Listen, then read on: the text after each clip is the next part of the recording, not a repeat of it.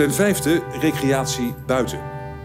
Dus de attractieparken en dierentuinen, de kinderboerderijen en binnenspeeltuinen, de klimbossen en de midgetgolfbaan. Als stap 2 doorgaat, kunnen die vanaf woensdag 19 mei ook weer open. Alles wat buiten is, is toegankelijk. Alles wat binnen is niet. Dus bijvoorbeeld in de Efteling wel de Python en de Pagode, maar niet Droomvlucht of Villa Volta.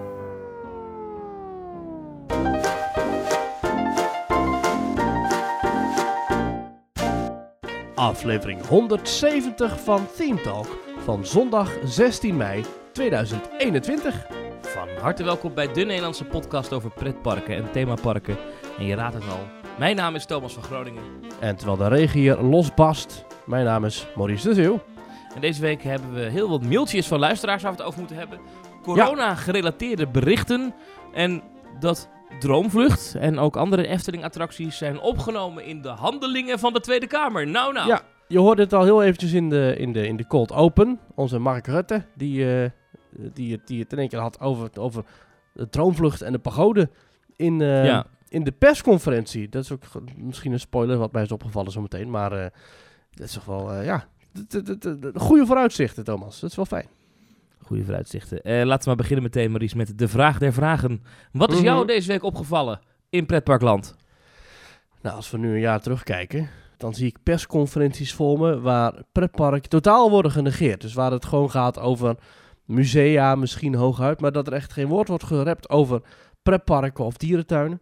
En dat we nu inmiddels zo ver zijn, en ik weet niet, eh, Thomas, wat jouw aandeel daarin is als politiek verslaggever, maar dat we inmiddels zo ver zijn dat tijdens de persconferentie, het officiële landelijke moment, dat Mhm. de minister-president van Nederland, of ja, de demissionair minister-president, dat hij gewoon de Efteling benoemt en andere pretparken en dierentuinen en dat hij zelfs attractienamen noemt als concrete voorbeelden van wat er nou wel of niet open mag. Dat vond ik nou opvallend. Dat, het lijkt wel alsof we in één keer serieus worden genomen als, eh als Ja. pretparkliefhebbers. En wat er dan dus staat is... ehm, ehm, hè, want ze hadden dus aangekondigd doorstroomlocaties buiten. En toen zei Mark Rutte, en voor alle duidelijkheid... alles wat buiten is, is toegankelijk. Alles wat binnen is niet. Dus Ja. bijvoorbeeld in de Efteling wel de Python en de Pagode... maar niet de Droomvlucht of Villa Volta. Of in Ja. Artis wel de leeuwen en de olifanten... maar niet het slangenverblijf. Ook dat komt in een volgende stap in het openingsplan... En ehm, ja, ik vond dat ook wel opmerkelijk. Ik moet zeggen, ik zat wel echt even zo achter in die zaal van... Haha! Ik Ja. vond het ook heel grappig dat, ik weet dus helemaal niet zo heel veel over Artis, maar dat Rutte dus wel iets weet over het slangenverblijf en hoe de leeuwen er precies bij zitten in Artis. En dat, dat vond ik dan toch wel wel leuk. Oké, eh, z- z- zal ik een kleine spoiler geven? Ja, Ehm, dat, dat kan, eh, dat kan. Wat, wat Rutte daarvoor zegt tijdens die persconferentie is een tekst die is uitgeschreven. Die heeft hij voor zich liggen. Mhm. Ehm, het is niet zo dat, dat hij dat helemaal zelf bedenkt natuurlijk. Hè? Daar, daar dat zitten ook ter andere plekke mensen. als een soort, eh, ja precies, nee oké, dat zit hij niet Er zit een heel te team. improviseren. Een heel team met communicatiespecialisten die, eh, die dat voorbereiden. Maar het, het grappige is, in de, in de dagen na deze persconferentie toe... eh, hebben wij bij de, de, de parlementaire redactie van BNR heel veel aandacht besteed aan die doorstroomlocaties. Omdat wij maar niet Mhm. begrepen, toen, toen wij hoorden overal van, nou ja, stap 2 uit het openingsplan gaat door per 19 mei. Dat hadden we ook al als eerste boven tafel. Iedereen had het over 18 mei, maar het werd dus 19 mei Mhm. een dagje later. En, ehm, maar toen zei ik, maar in, dat, in het openingsplan staat heel specifiek doorstroomlocaties buiten. Ja. En toen vroeg ik dus, wat is nou het verschil? En mijn, eh, de vraag die ik toen meerdere keren heb gesteld aan mensen in dat team is...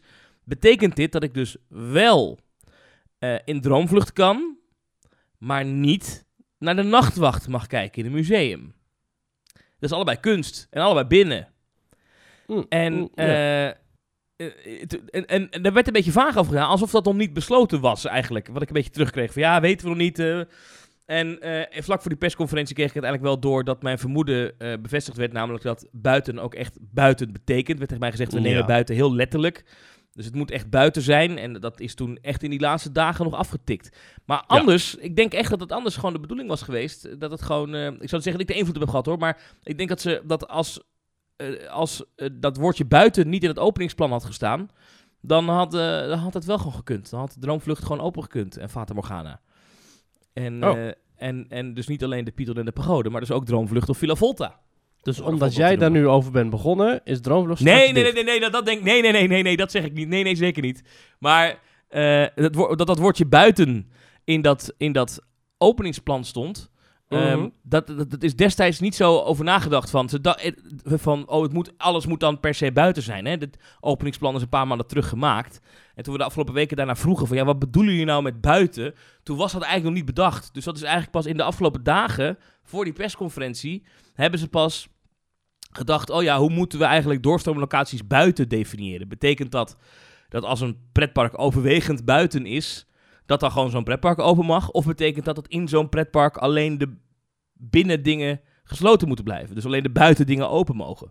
En dat, dat is echt pas vlak voor die persconferentie is dat, nou ik begrijp, eh, besloten. Dat vond ik wel interessant. Wat ik dan, als ik bijvoorbeeld het lijstje van de Efteling bekijk, met wat is er allemaal open vanaf Mhm. eh, 19 mei, dan staat daar bijvoorbeeld de Vliegende Hollander tussen en ook Baron 1898. eh, wat toch achtbanen zijn die inderdaad buiten zijn, maar dat een, een, een substantieel gedeelte van die beleving is toch ook binnen. Maar ik denk dat we dan bijvoorbeeld met de Vliegende Hollander gaan zien dat de wachtrij, dat dat niet de wachter is zoals we hem kennen, maar dat iedereen bijvoorbeeld buiten gewoon wacht, in de slinger buiten. En dat je dan via, ik denk, de single rider line direct het station inloopt. Of misschien wel via de invalide ingang. Hetzelfde als bij de Baron. Ik denk dat daar gewoon alle deuren worden opengezet en dat je gewoon geen voorshow hebt. En dat er buiten het gebouw een grouper staat. En die heeft gewoon contact met iemand binnen en die zegt, oké, de volgende 18 mensen of de volgende 30 of 36 mensen mogen weer doorlopen. En op die manier hou je, inderdaad, de, de, stroom hou je dan gegarandeerd. Hè? Dus mensen blijven binnen niet staan, niet wachten. En buiten kun je gewoon lekker in open lucht, eh, terwijl alle aerosolen wegwaaien, achter elkaar gaan wachten om in de achtbaan te kunnen. Ja, ik pak even de tekst erbij, want er is een heel document opgesteld door de Rijksoverheid. Ehm, Overigens wel eh, te prijzen dat al die pretparken er alles aan doen om zoveel mogelijk open te houden. Nu kun- natuurlijk ook met het oog op de capaciteit, hè, op de mensenspreiding. Ehm, en ook met het oog op ehm, wat kan er allemaal open voor de prijs die je vraagt. Want als je kijkt dat het pretparken zijn niet of nauwelijks gezakt in prijs.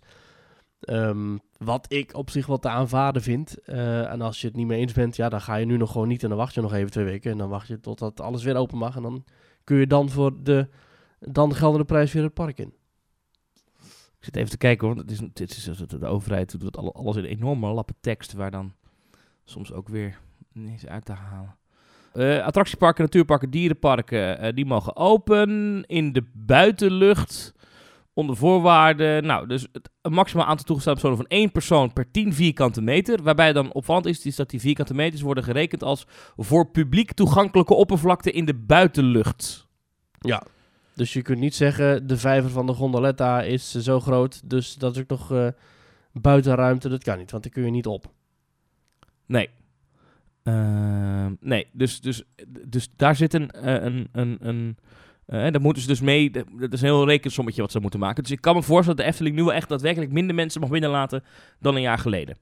Maar een jaar geleden hielden ze zich daar ook al niet aan. Dus wat dat betreft verwacht ik daar niet heel veel van.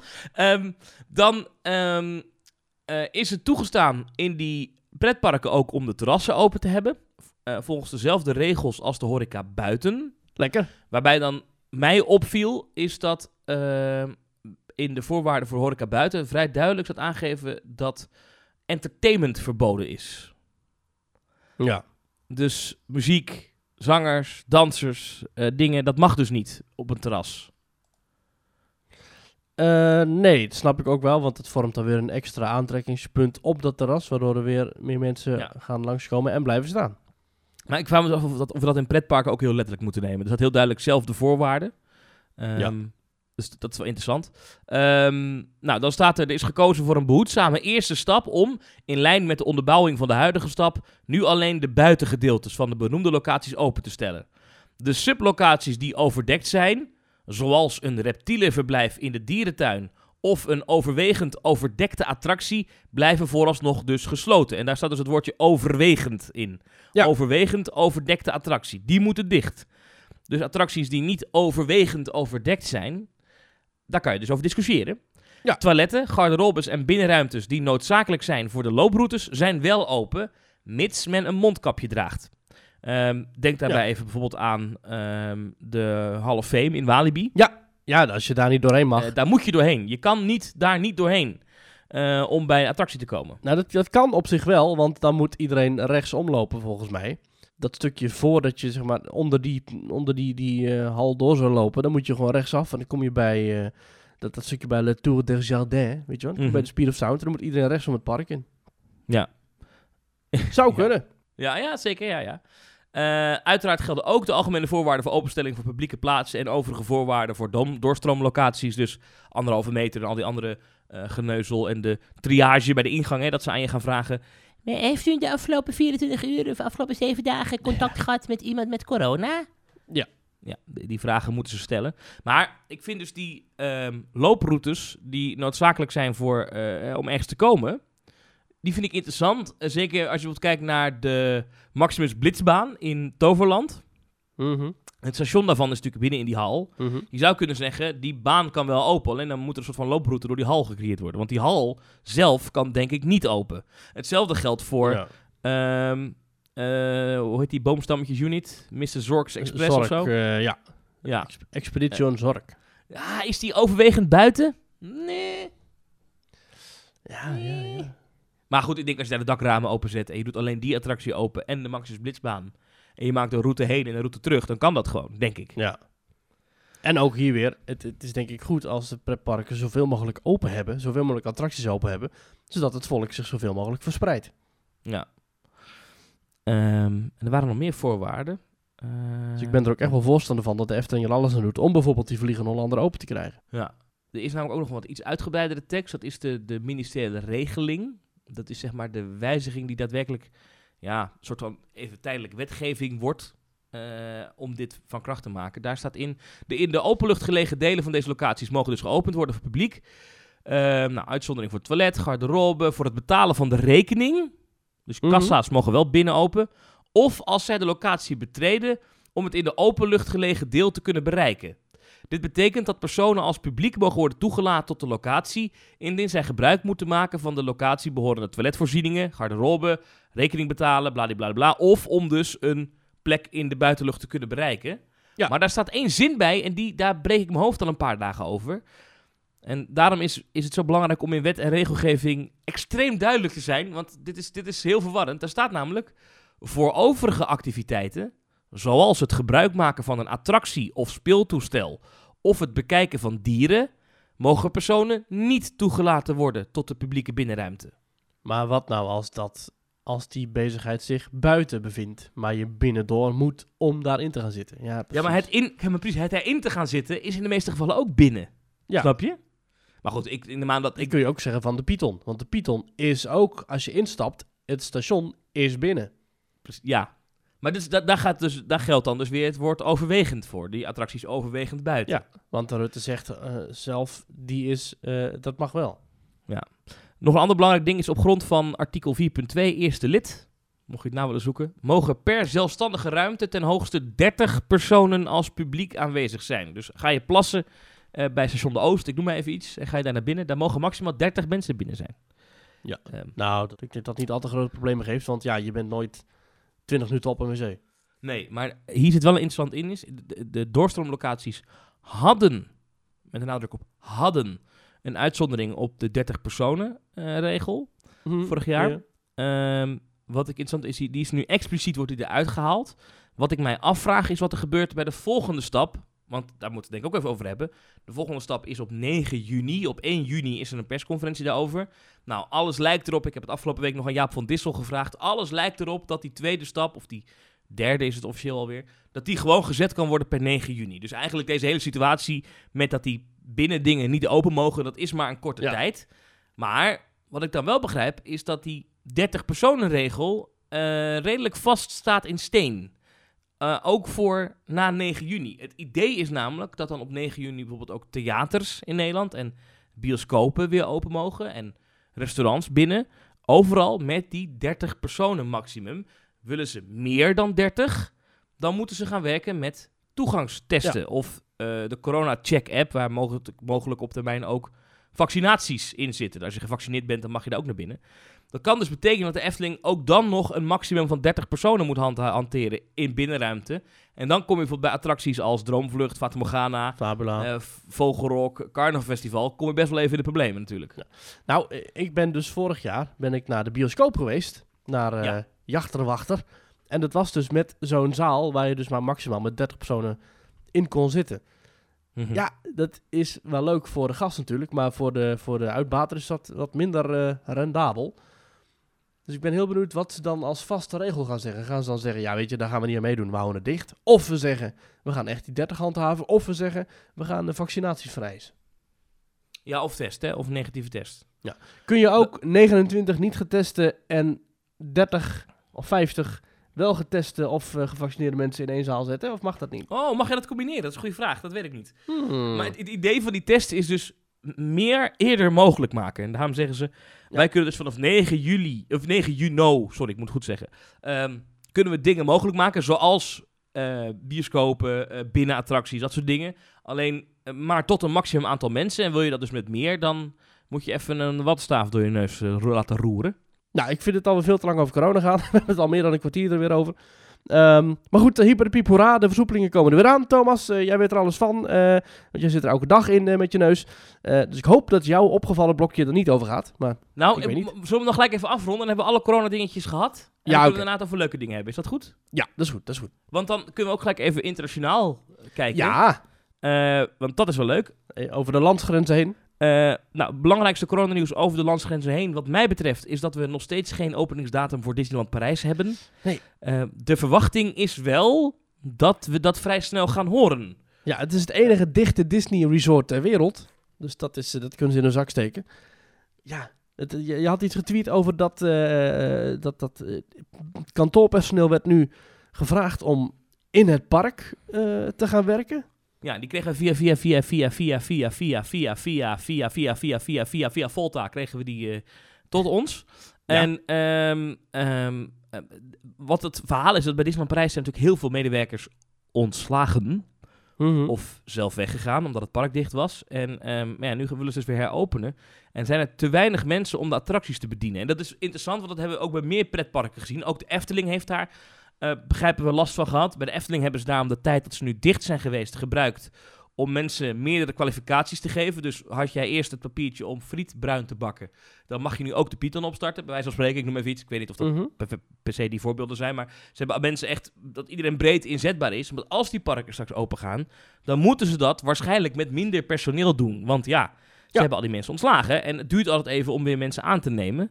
Ja. Bij Disney zien we nu heel duidelijk de oproep naar mensen die bijvoorbeeld op de kantoren werken. Maar ook de mensen die, de Nederlanders die daar zitten voor de callcenters of voor de eh, marketing of voor de hotels of voor de weet ik veel wat. In ieder geval alles wat niet met parken te maken heeft. De vraag, zou je in het pretpark willen, willen werken? Ja. Ehm, en dan kan je dus in de nu, binnen nu een paar weken omgeschoold worden tot attraction operator eh, of host. En ehm, het idee is dan dat je dus ja, eh, gastheer wordt, hè, want zo heet dat geloof ik in de Nederlandse pretparken. eh, bij attracties. En er zit dan een foto bij, vind ik wel gaaf, van een meneer die gasten de weg wijst bij de ingang van, eh, van Big Thunder Mountain. Met twee vingers wijst hij zo Oh. de weg van daar moet u heen, meneer. De Disney Point. Ja, en, maar dat kunnen dus kantoormensen nu gaan leren. En ik ben wel benieuwd wat dat doet met het park als je straks dus allemaal mensen hebt die bij attracties staan die dat eigenlijk nog nooit echt gedaan hebben. Ja, maar goed, eh, aan de andere kant, ze zetten iedereen bij die attracties en bij die kramen neer. Want je werd ook geholpen door mensen die totaal niet gastvriendelijk zijn. Of sowieso mensen die helemaal geen oog hadden voor de gast. Dus wat dat betreft kan het niet heel veel slechter dan wat het ooit was. Nee, nee. En goed, dat is dus Disneyland Parijs. Eh, ondertussen in het andere Disney, ehm, eh, in de United States of A, Mm. en Universal daar ook, ehm, ja, toch de berichten dat je daar in de open lucht geen mondkapje meer op hoeft. Ja, eindelijk mag die af, Thomas. Ehm, in Amerika hebben ze nu gezegd, als je gevaccineerd bent, hoeft die niet meer op. Hè? Dat heeft het Witte Huis ook afgelopen week bekendgemaakt. Dat is echt een grote stap. Hè? Dus Mhm. wel op drukke plekken, dus openbaar vervoer en in ziekenhuizen en dat soort plekken. Daar moet het nog wel. Maar als jij gewoon op straat of, eh, of, of als jij als winkelier zegt, ik, ik, ik, eh, ik vind het mondkapje niet meer verplicht, dan hoeft dat niet meer. Nou, Ja. eh, dat is echt een stap. In Nederland zijn we nog lang niet daar. Ze hebben daar veel meer mensen al gevaccineerd. En nu zie je dus ook meteen dat Universal en Walt Disney World zeggen... Hallo, eh, je hoeft niet meer een mondkapje op. En volgens mij is dat zeker in Orlando echt wel een verademing. Letterlijk en figuurlijk. Want Ja, met die temperatuur van eh, 35 graden op sommige dagen is het wel fijn als je dan niet eh, een mondkapje op hoeft. je jij, zag gewoon- daar echt tegenop, toch? Tegen dat je, als je daar naartoe zou gaan, dat je Ja, dan zo'n kapje op moest. ik, ik vind dat niet plezant. Nee, ik zet dat niet voor mijn plezier op. Wel voor de veiligheid, maar goed, ik ben daar voor mijn plezier. Dus dat, dat, dat gaat daar heel goed. En ik denk wel dat dat ons voorland is. Daar zijn we een beetje voor op Nederland qua eh, eh, vaccinatie. Mhm. Overigens, daar is nu het probleem dat, dat er wel vaccins zijn. Dat iedereen kan zich gewoon melden om een prik te krijgen bij de supermarkt zelfs. Maar eh, mensen willen het niet. Dus dat is nog wel een probleem. Maar eh, ja, als we dat over een paar maanden hier ook hebben, dan zou het zomaar kunnen dat je straks dus vanaf, nou ja, laten we zeggen, augustus of zo, dat je dan eh, door de Efteling kan wandelen en eh, dat je niet meer iedere keer je mondkapje op hoeft te zetten als je ergens naar binnen loopt. Ja, graag. Daar- Daar kijk ik erg naar uit. Tot zover het corona-gerelateerde pretparknieuws. Corona-nieuws. En dan nu over naar het leuke nieuws. Want Thomas, was dit het eh, wat jou was opgevallen? Of is jou nog iets anders opgevallen? Nou, mij is zeker ook nog wel iets anders eh, opgevallen. Oh. Namelijk dat we weer gaan sparen, hè? Oh ja, bij de Albert We Heijn? gaan, we gaan weer sparen met Albert Heijn, ja. Ja, gaan stickers plakken. Eh, ja, ehm, je kan eh, ja, dus, dus weer flinke kortingen krijgen. Eh, tot 12,50 euro. Ja, want wat is de actie? Hoeveel, moet je, hoeveel zegels moet je hebben? Wat moet je uitgeven? Wat, eh, wat is het idee erachter? Bij iedere 5 euro aan boodschappen Mhm. krijg je een zegel. Ja. En bij vier zegels heb je een volle spaarkaart. Mhm. En dan krijg je 12,50 korting op Efteling tickets. Dus je geeft 20 euro uit aan boodschappen. Ik krijg 12,50 terug. Nou, dat is toch wel een goede deal.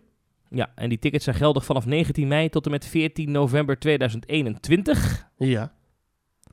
14 november. Ehm, dus dan zal de winter Efteling dan ook wel weer beginnen. En, wel goed, eh, want ook- volgens mij was het altijd eerder nog dat het eind oktober pas was of zo. En dan had je net die, die koude maanden in november dat er niemand kwam. Maar dat hebben ze nu dus een beetje doorgetrokken. Oké.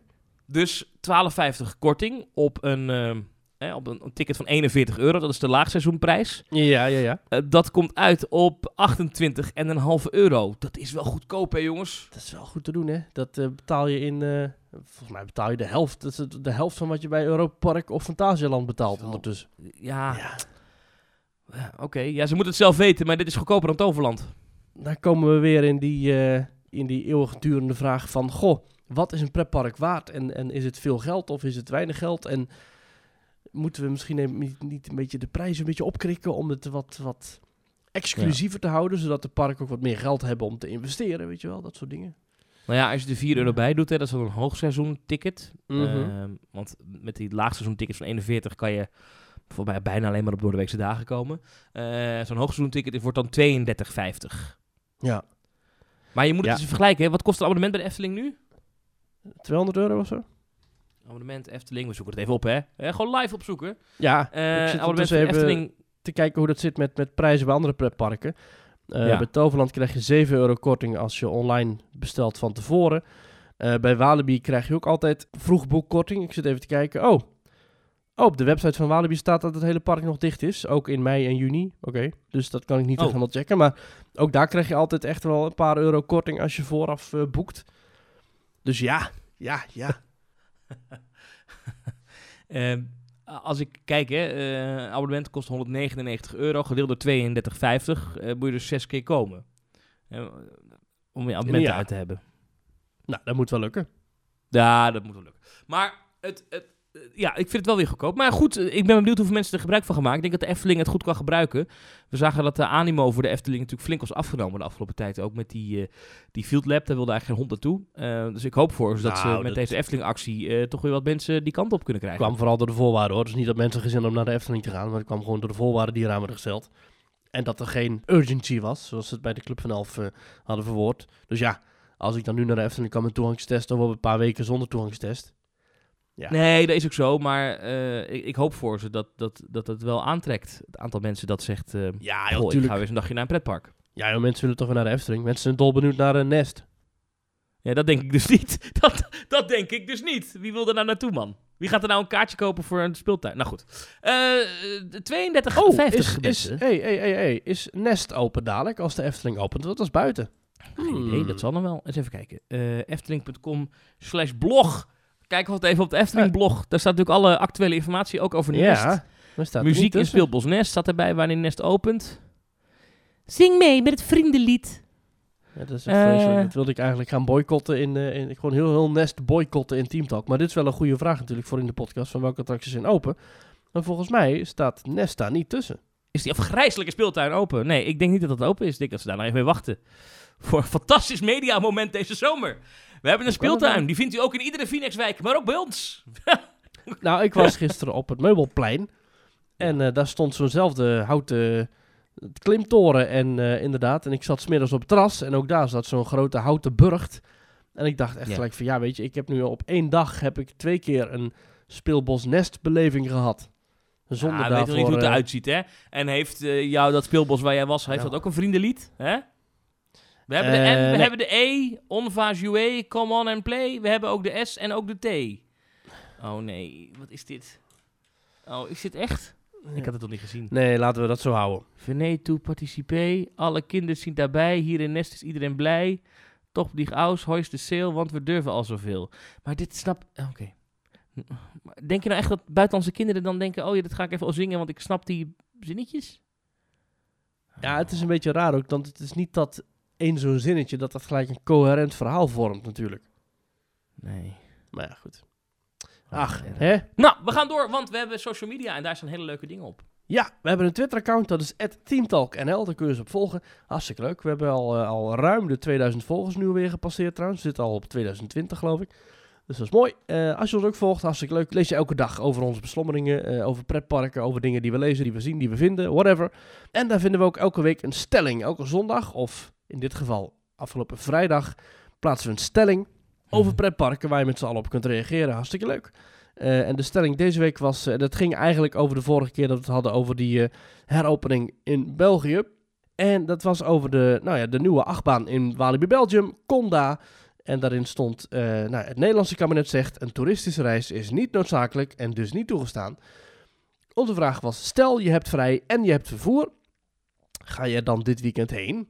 Daar hebben 507 mensen op gereageerd. Nou, van die 507 mensen zijn er eh 10,3% is Belg, dus die mogen sowieso die kant op. Ehm, en van de rest heeft 27,6% zegt ja, ik ga erheen, want het kan best veilig. En 62,1% zegt nee, ik wacht nog even tot het mag. Ja, eh, nou Thomas, we hebben het de vorige keer al even over gehad. Wij vinden allebei dat we gewoon, nou ja, weet je, dat komt nog wel een keertje. We hebben gewacht. Ehm, maar toch 27,6%, meer dan een kwart, zegt ja hoor, het kan best veilig, dus ik ga gewoon die kant op. Ja. Ja, nou we hebben het daar eigenlijk ook al over gehad. Nou ben ik van de week even in Nederland bij de IKEA geweest. Ja. En, eh, dus ik stond bij de IKEA. En, eh, nou ja, vind ik altijd leuk. Da- dagje IKEA, middagje IKEA. Even fun shoppen. Deze, deze podcast wordt niet mede mogelijk gemaakt door IKEA, maar ik vind IKEA wel gewoon heel erg leuk. Dagje Vind IKEA. je dat dan leuker dan Diva-kappers? Of? Nou, nou, Diva Kappers is wel echt een goede kapper. Moet ik Ja. even een afspraak maken trouwens. Diva Kappers, aan de Nieuwlandstraat in Tilburg. Ah. Maar, ehm, eh, ehm, wat wilde ik zeggen? Oh ja, nou, dus ik liep dus in die, in die, in die Ikea en het stikte daar van de Duitsers. Ik, wat is Huh? dit, dacht ik. De Ikea bij Breda.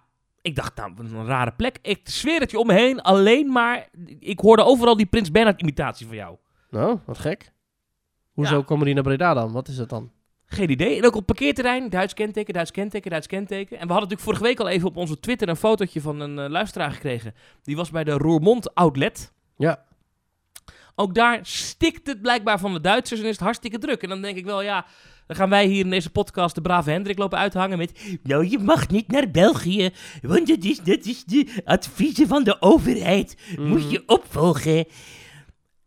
Ik weet niet waarom ik dat als wolf doe. Maar eh, vervolgens eh, eh, ja, komen al die mensen wel hier naartoe. Ja, dan denk ik, ja, dan kan ik ook wel naar België. Ik heb even op punt gestaan Ja. om, om vandaag, we nemen het op op zaterdag, om toch naar uh, Walibi Belgium te gaan.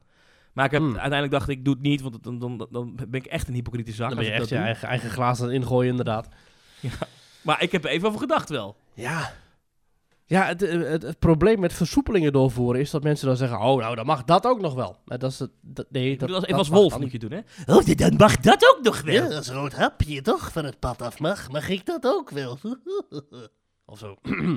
ik snap eigenlijk niet dat mensen naar de IKEA gaan in Nederland als je zelf in België of als je zelf in Duitsland woont. Want er zijn genoeg IKEA's in Duitsland zou ik zeggen. Maar dat zijn dacht die ik dan ook. nog Het was dicht? wel hemelvaartsdag. En dus er zijn heel veel van die Duitsers komen dan een dagje naar Nederland of zo. Hmm. En toen zei je, wat zagen zie? En toen zei ze, ja, niks, want we hoeven niks te zagen, want dat is een Ikea, daar hoef je alleen maar in elkaar te schroeven. Dankjewel. Ja, applaus. Applaus. Dankjewel. Ja. Applaus. Ik heb wel weer zo'n zak met eh, van die balletjes gekocht. Nou, ik was dus gisteren op het Meubelplein, waar je dus ook een Ikea hebt. Maar Ja. daar was de, het restaurant was daar dicht. Dus ja, toen was er voor mij geen reden om ook naar de Ikea te gaan. Je kan dus zo'n zak kopen en die kan je dan thuis in de oven doen. Moet Ja. dan echt knetterlang in de oven. De, echt, Echt? echt? lang. Maar Je bent er zelf naar Zweden rijden. Hoe nou, lang? bij- oh. bijna wel. Maar wat dus opvalt bij het Zweedse balletjes, die conclusie Mhm. ga ik nu trekken. Zweedse balletjes, vier of vijf van die balletjes, lekker. Satéprikkertje erbij, sausje, prima. Mm. Meer dan vijf, dan word je kotsmisselijk van die dingen. ik had die halve zak in de oven gegooid. Ah, Ik ben niet goed, joh. wat, wat krijg je dan? eh, hoe, wat, eh, dan heb je er genoeg van of zo. Dan, dan vind je het niet meer lekker. Of dan word je misselijk. Ja, misselijk en die smaak komt dan... Waanbeelden. die- die- je ruikt dan die smaak ook overal ineens in alles. En alles smaakt dan nog naar Zweedse gehaktballetjes. Alles. Als je daar een glas cola neemt, dan is het net alsof je de jus van de Zweedse gehaktballetjes drinkt. Oeh. Oh, gadver. Ja, dat is echt goor, ja. Dus Ja. hou het bij vijf. Ja. En dan kan je heel lang doen met zo'n zak, want er zitten er, weet ik veel, duizend in. Nee, weet ik veel, veel. En die kan je gewoon in de vriezer doen. Oh. Nou ja. Ja. Tot zover. Nou, we hebben trouwens nog wat reacties gekregen. Mensen die zelf uit België komen en die zeggen... Nou, zelfs als Belg ga ik niet staan dringen in die massa. Volgende maand staat die achtbaan er hopelijk toch nog. Hoewel, dat kon je niet zeggen van de achtbaan Vertigo. Dat klopt, ja. Vertigo, achtbaan in de Walibi Belgium... die na een paar weken alweer werd weggehaald. In ieder geval werd gesloten. En weet je wie erin gezeten heeft? Ja, jij bent daar nog in geweest. Ik ben daarin geweest, ja. Ja, Daar schijnen zelfs wel beelden van online te staan. Mm, goed zoeken. Goed zoeken. Ja, goed zo. Eh, eh, ja, eh, Floor zegt, ik wacht sowieso vanwege dat het niet is toegestaan. Maar ook om alle kinderziektes uit te wachten. En ook vanwege de drukte, zegt ze. Dat snap ik wel, want ik heb inderdaad foto's gezien, Thomas. Daar word je niet vrolijk van. Ik weet niet, heb je de laatste ochtend in Pretparkland gehoord? Over Conda? Ja, heb ik gehoord. En ik zou die ook aflevering even aanraden. Eh, Ja. Want wij zijn wel eens zuur over een pretpark, maar dan zijn we echt zuur. Zij hebben gewoon echt, echt terechte punten wel over, Ja, over hoe Walibi aanpakt. voordrinkpassen en... eh, Ja. Ja. ja, Nee, lu- luister even Ochtend in Pretparkland, mocht je dat nog niet doen. Dat is een hele goede eh, Vlaamse podcast over Ja. attractieparken. Maar ook absoluut geen goede zaak, want dan, dan heb je zeg maar, dan mag je open eindelijk. Dan ben je dus Mhm. als, als pretpark ben je bevoorrecht om open te mogen. En dan wordt het dus, nou ja goed, we kregen dat in de pretpark podcast WhatsApp groep. Kregen we dat doorgestuurd, er wordt geen afstand gehouden. Alle attracties hebben minstens 60 minuten wachtrij. Er gaat heel veel kapot. Het regent klachten op sociale media. Mensen zeggen dat ze mailen, maar ook daar komt geen reactie op binnen. Het is echt geld binnen en dag. Nul klantenbinding.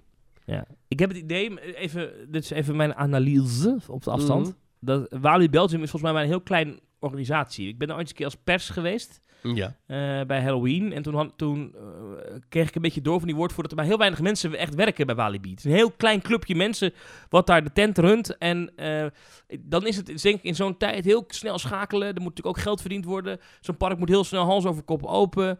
Ehm, en ik denk dat ze niet goed overzien hebben hoeveel mensen dan past. Ja. Met, met, met hoeveel mensen is het nou echt druk in het park? Als je de buitenattracties niet meerekent. Dat is best moeilijk te voorspellen. Ja, Ik denk dat de Efteling daar nu ook mee zit. Van ja, oké, je hebt geen Droomvlucht, geen Villa Volta, geen Fata Morgana. Wanneer is het dan te druk in het park? Nou ja, die rekensom hebben ze bij Walibi in ieder geval duidelijk niet goed gemaakt. Ja. En, Ja, en ik ben ook geen fan van vordringpassen. Nee, ik ook niet. Eh, of het zou kunnen zijn dat iedereen die op kantoor werkt nu in het park werkt, waardoor er helemaal niet kan worden eh, gereageerd op de Facebookpagina's en zo. Ja, Hmm. is niet, niet heel handig. Maar, maar de, de, de, de, de, de, de voordrinkcultuur in België is sowieso al meer dan bij ons. Hè. Ik ben daar ooit één keer geweest met Walibi eh Fright Night ding, Halloween, Noc- Nocturnes, zo heet het geloof Mhm. ik. Mhm. Nocturnes. En ehm, dan, dan kan je allemaal leuke dingen doen, maar dan moet je wel een rippas kopen en die eh, kost je een nier. Ik zit nu even te kijken trouwens, nu we het hebben over eh, capaciteit en zo en hoeveel mensen passen erin. Ehm, Thomas, ik heb even de, de, de reserveringspagina van de Efteling geopend. Ehm, hoeveel plaatsen denk jij eh, dat er nog vrij zijn op woensdag 19 mei 2021, op de dag dat de Efteling weer open gaat? Nul, denk ik. Dat is fout. Op alle tijdsloten, kwart over negen tot tien, tien tot kwart voor elf, kwart voor elf tot half twaalf, half twaalf tot kwart voor twaalf, kwart voor twaalf tot één en van één tot drie en van drie tot vijf. Op al die tijdsloten zijn er nog allemaal meer dan 25 plekken beschikbaar. Dat vind ik opvallend. Want ik dacht dat de Efteling vol was gereserveerd. Dus misschien dat ze de capaciteit hebben vergroot. Of wat ze ook hebben gedaan, geen idee. Maar wil je nog reserveren voor woensdag 19 mei? Je kunt op elk moment van de dag nog naar binnen. Ja, dan krijg je dan toch wel... eh, Ja, of is de animo dan echt zo laag? Dat zal toch niet? Dat denk ik niet. Ik denk dat, eh, dat er weer gewoon extra capaciteit is of zo. Ik heb geen idee. Maar eh, nou, alle plek dus op woensdag 19 mei. De openingsdag van de Efteling. Ehm, Nou, Nou, je kunt ook al reserveren. Ja, je kunt ook al reserveren voor Toverland. Nou, je kunt dus volgens mij niet reserveren voor Walibi, want dat, dat is nog dicht of zo. Dat snap ik ook niet hoe dat zit. Maar Ja, eh, Walibi gaat ook een paar dagen later open. Ehm, en eh, waar het mee te maken heeft, is ook wel interessant, heb ik even via via begrepen. Ehm, dat in Nederland is het zo, ik ben nooit werkgever geweest. Misschien weet jij het beter, want jij hebt wel eens bij Escape Room mhm. mensen ingehuurd. Is als je iemand inplant en zegt, jij moet die en die datum komen werken. En je belt dat een dag van tevoren af, of twee dagen van tevoren af. Dan Mhm. moet je die persoon alsnog betalen, of een deel betalen. Maar drie dagen van tevoren, dan kan je er nog onderuit. Ja, dat is de, de wet arbeidsmarkt in balans, heet dat. En dat Ah, komt ja. er inderdaad op neer Ja. dat je, je moet mensen, eh, als je ze inplant en je wil ze afzeggen, dan moet dat dus minimaal drie dagen van tevoren. Ja. En ehm, omdat op maandag komt de, is de pauzeknop nog. Hè? Dus maandag kunnen ze nog zeggen bij het Ja. kabinet, we gaan het alsnog niet doen. En als je dan op woensdag open gaat, dan, ehm, en, en ze zeggen op maandag, eh, het mag niet, dan moet je die mensen voor die woensdag nog betalen. En dus hebben ze blijkbaar bij een aantal parken in Nederland, en ik heb ook echt begrepen dat dat ook echt een van de afwegingen is geweest, gezegd, nou dan doen we het liever wat later. Eh, dan Mhm. wachten we tot het weekend, dan is het sowieso wat drukker, dan hebben meer mensen vrij. En dan weten we zeker dat we open kunnen. Ehm, en ik denk dat dat wel verstandig is misschien. Maar voor, voor, zeker voor bedrijven die misschien eh, wat minder, minder geld hebben, eh, of eh, wat minder stevig voorstaan, die is dat misschien wel slim. Ja. Ja, maar goed, ik denk dat mensen, ja, geen idee. Ja. Ja. Hm. Nou, goed. Zij gaan op vrijdag open, de 21ste. Ah. Walibi. Ja, ik twijfel Ja. of ik dan smiddags even, even langs ga, want een ritje Untamed. Ja. Lijkt wel weer lekker hoor. Nou, ik was dus eventjes bij de tovertruc weer. Eh, Dat vind ik toch lekker. En Ja. eh, Troy was testrondjes aan het rijden. Nou, ik werd toch weer helemaal gek. Ik had er toch graag in gezeten. Maar ha- hadden ze geen dummies nodig? Nee, ik heb het wel gevraagd. Ik zag op een gegeven moment was er zelfs een, zat er zelfs een medewerker in. nodig. Voor de testrondjes. Oh! Maar ja. Dat is... eh, oh! Ja, dan word je jaloers, hè? Maar ja, goed. Ach, hè. Oh! Oh! Ja, oh, dat is wel... eh, wel pijnlijk, wel pijnlijk, wel pijnlijk. Maar goed, Thomas, wij hebben dan weer ander leuk werk. Wij mogen namelijk leuk podcasts maken voor mensen. En sommige mensen die vinden ons zo leuk dat ze ons zelfs financieel ondersteunen. Zeker. En deze week hebben wij weer een nieuwe vriend erbij, een nieuwe support. Super. Zijn naam is Koen Vleer. Kijk eens aan. Dankjewel, En, dankjewel, eh, Koen. Koen heeft ook een tekst erbij. Koen die zegt, eh, hey Thomas en Maurice, ik luister al heel lang naar jullie fantastische podcast. Oh. Dus ik denk dat hij het zo opgeschreven heeft. Dus mijn petje af leek mij wel op zijn plaats. Nog één vraag. Zouden jullie liever nooit meer naar Walt Disney World mogen of nooit meer een Nederlands pretpark bezoeken? Ga zo door. Groeten, Koen. Ja, wat is dat nou weer voor dilemma? Eh ja, vreselijk. Nou, ik vind het een, eh, ja. ja. Dan ga ik kiezen voor nooit meer naar Walt Disney World, omdat er nog vijf andere resorts zijn ter wereld. En er is niet ergens anders ter wereld nog een ander pretpark dat je in Nederland kunt vinden. Dus ja, met pijn inderdaad eh, eh, ga ik dan toch zeggen dan nooit meer naar Walt Disney World. Ja. Maar wel echt met heel veel pijn in mijn hart. Ik, eh, ik volg jouw eh, antwoord. Goed punt. Maar goed, ik mag dan nog wel naar Orlando zelf toe. Dus ik mag dan nog wel naar Busch Gardens. Ik mag nog wel naar SeaWorld. Ik mag nog wel naar Universal. En de attracties die ik dan niet kan beleven in Orlando, zoals Soarin' of whatever, die kun je vaak in andere parken nog wel terugvinden. Mhm. Maar liever niet. Liever niet. Maurice, jij bent vanmorgen naar het postkantoor geweest. Eh, ja, oh ja, ja, ja, zeker. En jij hebt daar... Bedankt voor deze zeer goed meegespeelde reactie. Ja, ja dat was wel leuk. Ja. En, Bij het postkantoor. ja. En, en Ja. Wat, heb je, wat trof je daar aan op het postkantoor? Ik eh, zei daar, ik kom hier voor de Teamtalk post. Toen zei hij, eindelijk! En toen eh, heeft hij een belletje gepleegd. En toen kwam er dus een vrachtwagen achteruit gereden.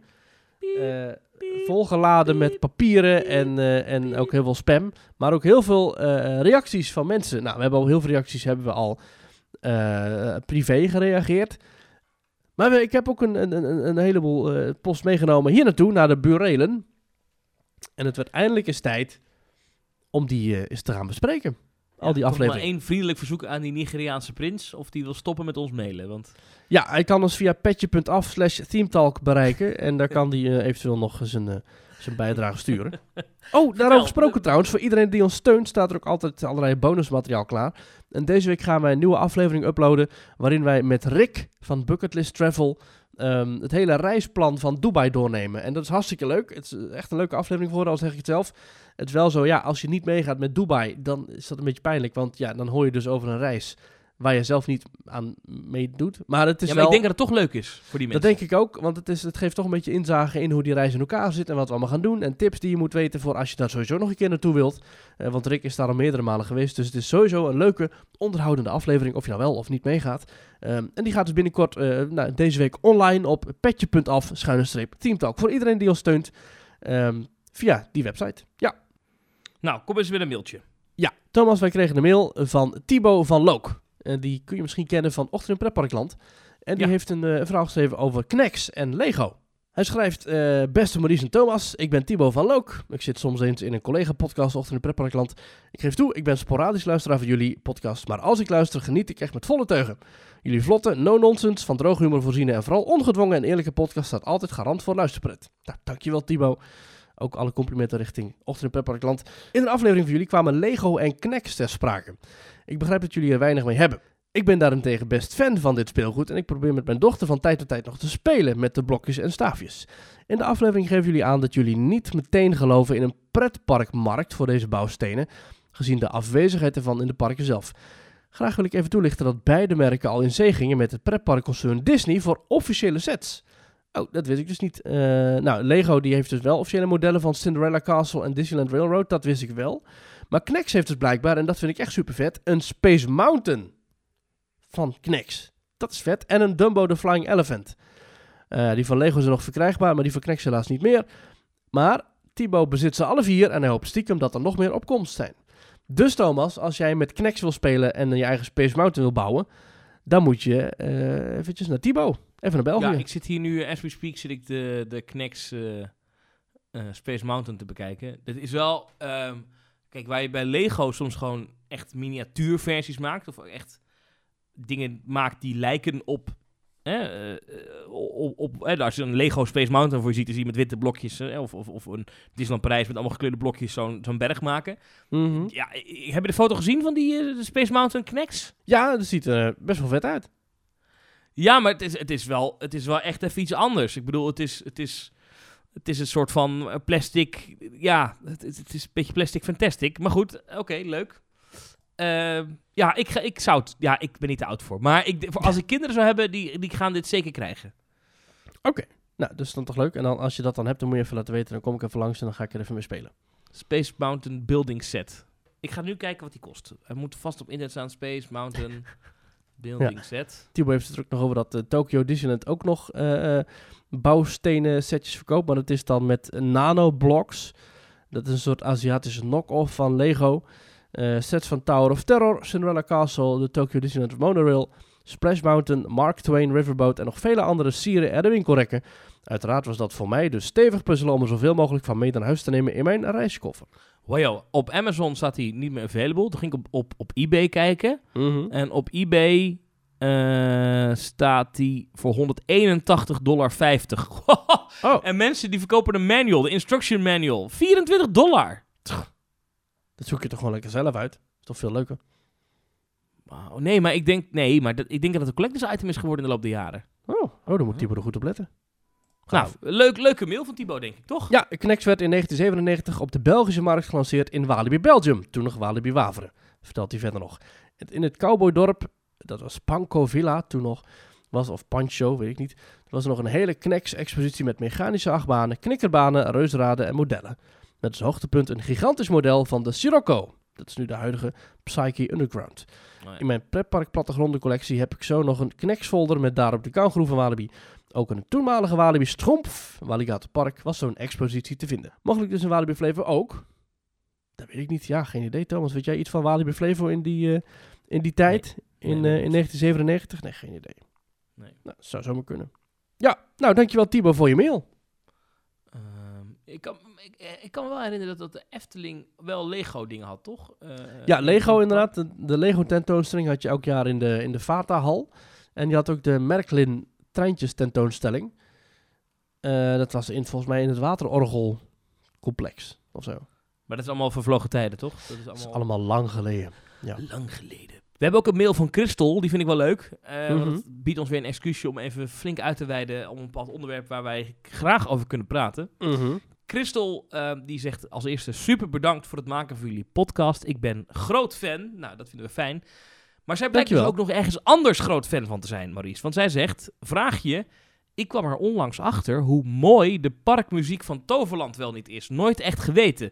Wat vinden jullie de beste muziek van een pretpark of bepaalde attractie? Ga zo door, uitroepteken.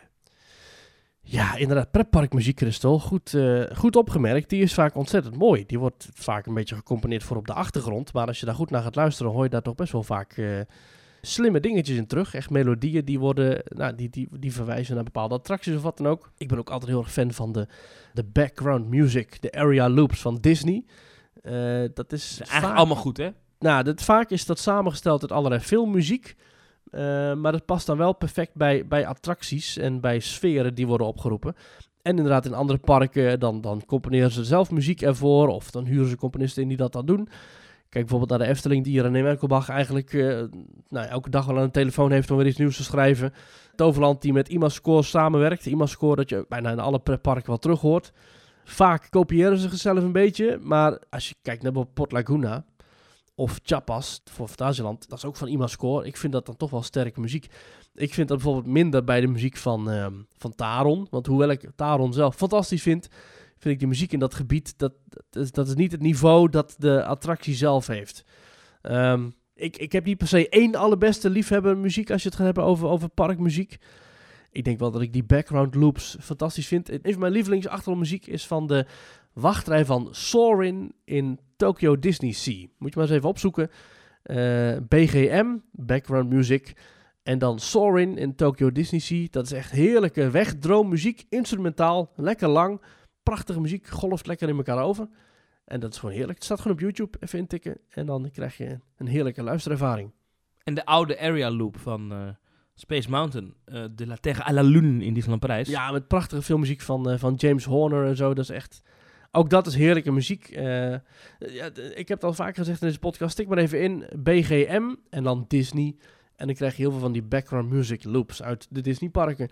Ook in Disney California Adventure of in, eh, in Animal Kingdom of in eh, Magic Kingdom of whatever. Dat zijn gewoon heerlijke achtergrondmuziekjes. Nou, zo kwam ik pas geleden, had iemand de volledige buitenmuziek opgenomen van Mhm. Be Our Guest. Dat is het restaurant in Magic Kingdom. En dat Oh is ja. dus gewoon drie kwartier lang een instrumentale nou ja, medley van allerlei muziek uit Beauty and the Beast. Ja, ik kan dat toch heerlijk. Dat is toch lekker op de achtergrond. Ja. Dat is toch Ja. fantastisch. Ik Ja. moet wel zeggen dat ik het met Crystal eens ben dat Toverland het qua muziek goed voor elkaar heeft. Dat is echt eh, voor een park van, met, met, met dat budget, gok ik eventjes, en, en, en die middelen, eh, niet zo'n heel Ja. groot park, hebben ze het best wel, denk ik, in Nederland, eh, ja, Efteling heeft het ook wel goed voor elkaar, maar zijn Ja, ze wel zeker. de, de- hebben ze dat wel goed geregeld. Ehm, ik vond trouwens de oude parkmuziek van Efteling iets mooier dan die ze nu hebben. Of vloek ik dan in de kerk? Ja, dat hoor je vaker van Maarten Hartveld. Ik ben wel fan van de nieuwe. Ik vind de nieuwe vind ik toch wat grootser, wat meer een echt een resort. Het is ook allemaal. Ja, ik heb daar meer zo'n. Ja, nee, ik- over het algemeen ben ik net iets meer fan van de nieuwe muziek. Hoewel Mm. ook de oude padenmuziek van Maarten Hartveld, bijvoorbeeld die muziek van Anderrijk, ja, dat is schitterend. Je hebt op eh, YouTube, daar heb je een eh, user, dat is eh Twinkle Chords heet hij. We hebben hem ook al vaker behandeld in deze podcast. Volgens mij luistert hij zelfs ook. En die is ook fan van de oude padenmuziek. En die heeft ook zelf eh, zijn eigen varianten gemaakt in zo'n 80s disco-achtige medley. Super grappig om daar eens naar te luisteren. En ehm, ja, Sorin noem je net even. De ritmuziek van Sorin is denk ik wel een Oh, van de allerbeste stukjes Ook. pretparkmuziek ooit gemaakt. Staat gewoon op, eh, op Spotify en Apple Music. Ja. Eh, ja, dat is echt fantastische muziek. Daar, dat, dat zet ik er wel eens op in de auto. En dan Ja. rij je op de A2 hè, met een ondergaand zonnetje. En dan hoor je, hoor je dat. Ja, nou, Ja. dan kan ik jou vertellen. Dan, eh, dan moet je echt uitkijken voor de flitspalen hoor. Want dan ga je hard rijden. Ook, ook Phantom Manor, prachtige muziek. Villa Volta, geweldig. Ehm, ook de muziek van, eh, van, van, van shows. Ik vind de muziek van Fantasmic geweldig. Nou, we, zo kunnen we inderdaad nog uren doorgaan. Zoek eens even op, eh, op Spotify de, de, de, de playlist op van Ochtend in Pretparkland. Daar zit heel veel instrumentale pretparkmuziek tussen. En dan, you're gonna have a good time. Ja. En het beste pretparklied ooit gemaakt is natuurlijk In This Together van Treintje Oosterhuis voor Pandadroom. Oh, ik had net, ik had net de Bobby Aland Fun Brigade opeens staan. Maar inderdaad, die is ook eh, prachtig. Maar ik denk dat het vriendenlied van Speelbos Nest wel eens hoge ogen kan gaan gooien. Ik, ik denk dat we daarmee inderdaad alles van tafel kunnen vegen. Want dat gaat eh, jel, jel, jel eh, met z'n allen naar de hel. Geweldig.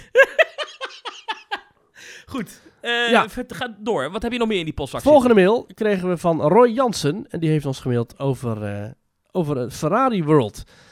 Eh, nou, hij zegt, ik wil graag met jullie mee naar Dubai, eh, maar ik kan niet in die periode, want wij gaan dus met 100 luisteraars, eh, nou iets minder, gaan we in, in januari 2022 met z'n allen naar Dubai toe. Fantastisch. Ehm, ja, mocht je niet mee kunnen, wellicht komt er ooit nog een keer een, een vervolg. Ik kan het niet al te hard roepen, maar dat doe ik wel. maar goed, ehm, eh, Roy die zegt, ik wil dan graag met jullie mee naar Dubai, maar dan kan ik dus niet op die periode. Daarom ga ik samen met een goede kameraad van 9 tot 16 december die reis maken. Inclusief een bezoek aan de F1 race, Formule 1 race. Enorm veel zin in. Ik heb echter ongeveer wel dezelfde lichaamsuitdaging als Thomas. Eh, zegt hij met een knipoog. Net zo breed als groot. Daardoor komt mijn gewicht op 107 kilo.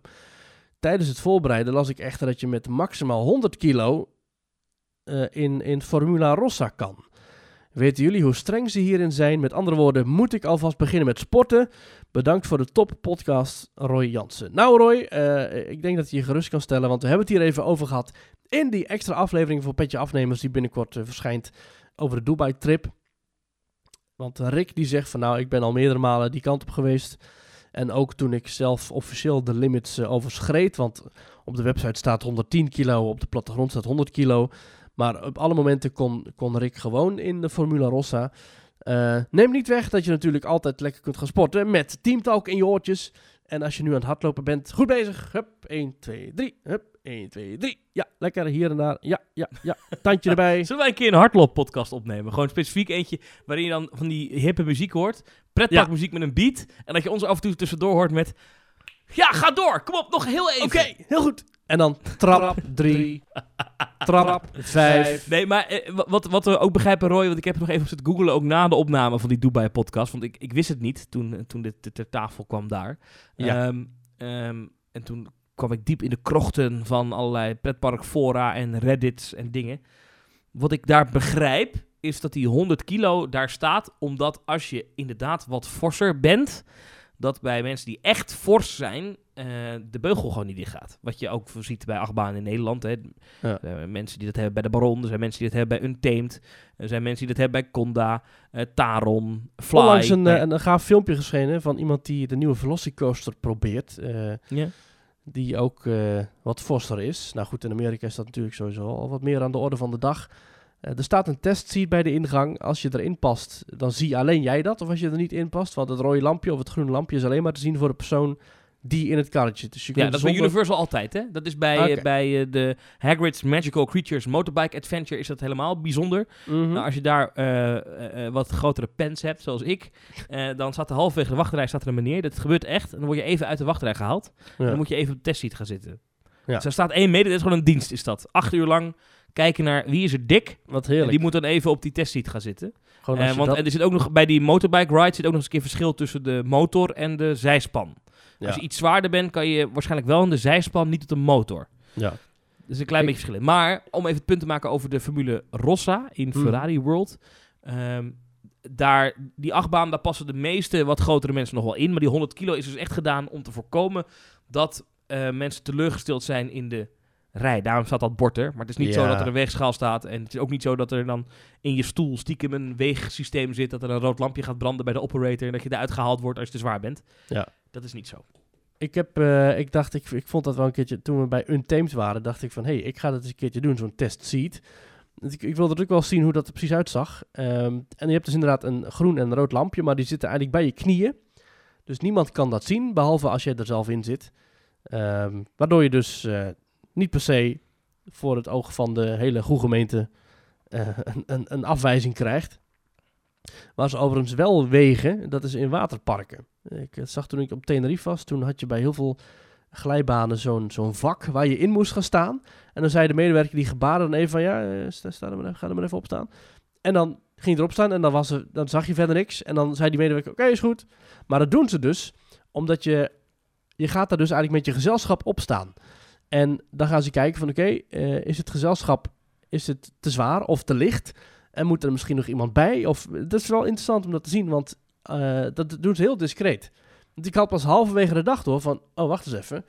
We worden gewoon heel de tijd gewogen. Ik dacht dat het een soort veiligheidsvak was. Zo van, als je hierin staat, dan heb je genoeg afstand tot, de, tot, het, tot het afduwen van de glijbaan. Maar dat is echt een, echt een soort weegschaal. Dus eh, Maar goed, ja, we moeten gewoon wat minder vreten. Ja iets, iets minder eh pretpark eh, voedsel achterover drukken. Of dan Eh. in ieder geval dat dan weer compenseren met heel veel stappen zetten. Maar goed, Oh. ik haal met, met 10.000 stappen haal ik meestal wel bij pretparkdag. Ah. Meestal. Ja, op een pretparkdag zeker. We hebben nog een mail van Tommy. Ehm, Mhm. En hij zegt, hey Thomas en Maurice. En co-host Mark, die ook af en toe natuurlijk meedoet. Ah, zeker. Ja. Zojuist heb ik mijn petje voor jullie afgenomen. Diep afgenomen zelfs. Heel diep. Heerlijk steeds om ook dat mespuntje mannen van de radio... wat tussen de discussies en nieuwsflitsen al dan niet bewust doorverweven zit. Ah. Mannen van de radio? Gaat er over jou, denk ik. Eerder jouw stemmetjes, denk ik. Ken je dat niet? Ja, tuurlijk wel. Ik ben wel Ah. benieuwd hoe de podcast geweest zou zijn als dat, mannetjes van de radio dus, het hoofdthema was geweest. En wat voor hittegolf en marmotten en geitenachtige sketches we dan het daglicht hadden gezien. Ja, ik denk dat Ja, mensen Dit gaat echt eh, heel die, diep. dit, die dit niet kennen, die denken misschien, waar gaat dit over? Oh, fantastisch. Ik denk dat ik het even ga uitleggen. Ehm, jaren geleden, misschien al wel twintig jaar geleden, als op de radio, had je het programma De Avonden op de radio, waar Hans Steeuwen en Pieter Bouwman dan elke avond een stukje live improviseren. Eigenlijk een soort ja, absurdistisch cabaret. En dat deden ze met allerlei stemmetjes. Vaak was het dan eh, Henk en Bert. Hallo Henk, hallo, hallo. Ehm, en dan hadden ze het over dat ze, eh, had iemand van, nou moet ik jou toch wat vragen. Je hebt al ons geld uitgegeven aan aubergines. Nou, het, het, is, je kunt het zo gek niet bedenken of er zijn sketches over geïmproviseerd. Ik, wil- ik wil iedereen aanraden, zoek het eens op. Mannen van de radio. Ik heb echt plat gelegen van het lachen. Ook de, de, de amateur, aborteur of zo. Dan, dan dat er inderdaad iemand die zo praat. Of eh, Arend Jan die samenwoont met, met marmotten en geiten. Of eh, iemand die een hittegolf speelt in een musical en dat helemaal niet meer aan kan, omdat hij elke avond... Ja, is toch eh, ja, net heel kort, maar dan wel heel warm. Of, of nou ja, heel lang, maar dan toch net niet warm genoeg. Nou, allemaal dit soort stemmetjes. Het heeft mij ontzettend ge- geïnspireerd om ook dit helemaal leuk te vinden. Maar goed, Tommy, ja, super man van de radio. Dat is inderdaad niet heel toevallig dat je af en toe een klein stemmetje hoort. Hij heeft een andere vraag hoor. Het gaat niet Ja, hij heeft een de andere radio. vraag. Ja, hij ja, vraagt namelijk...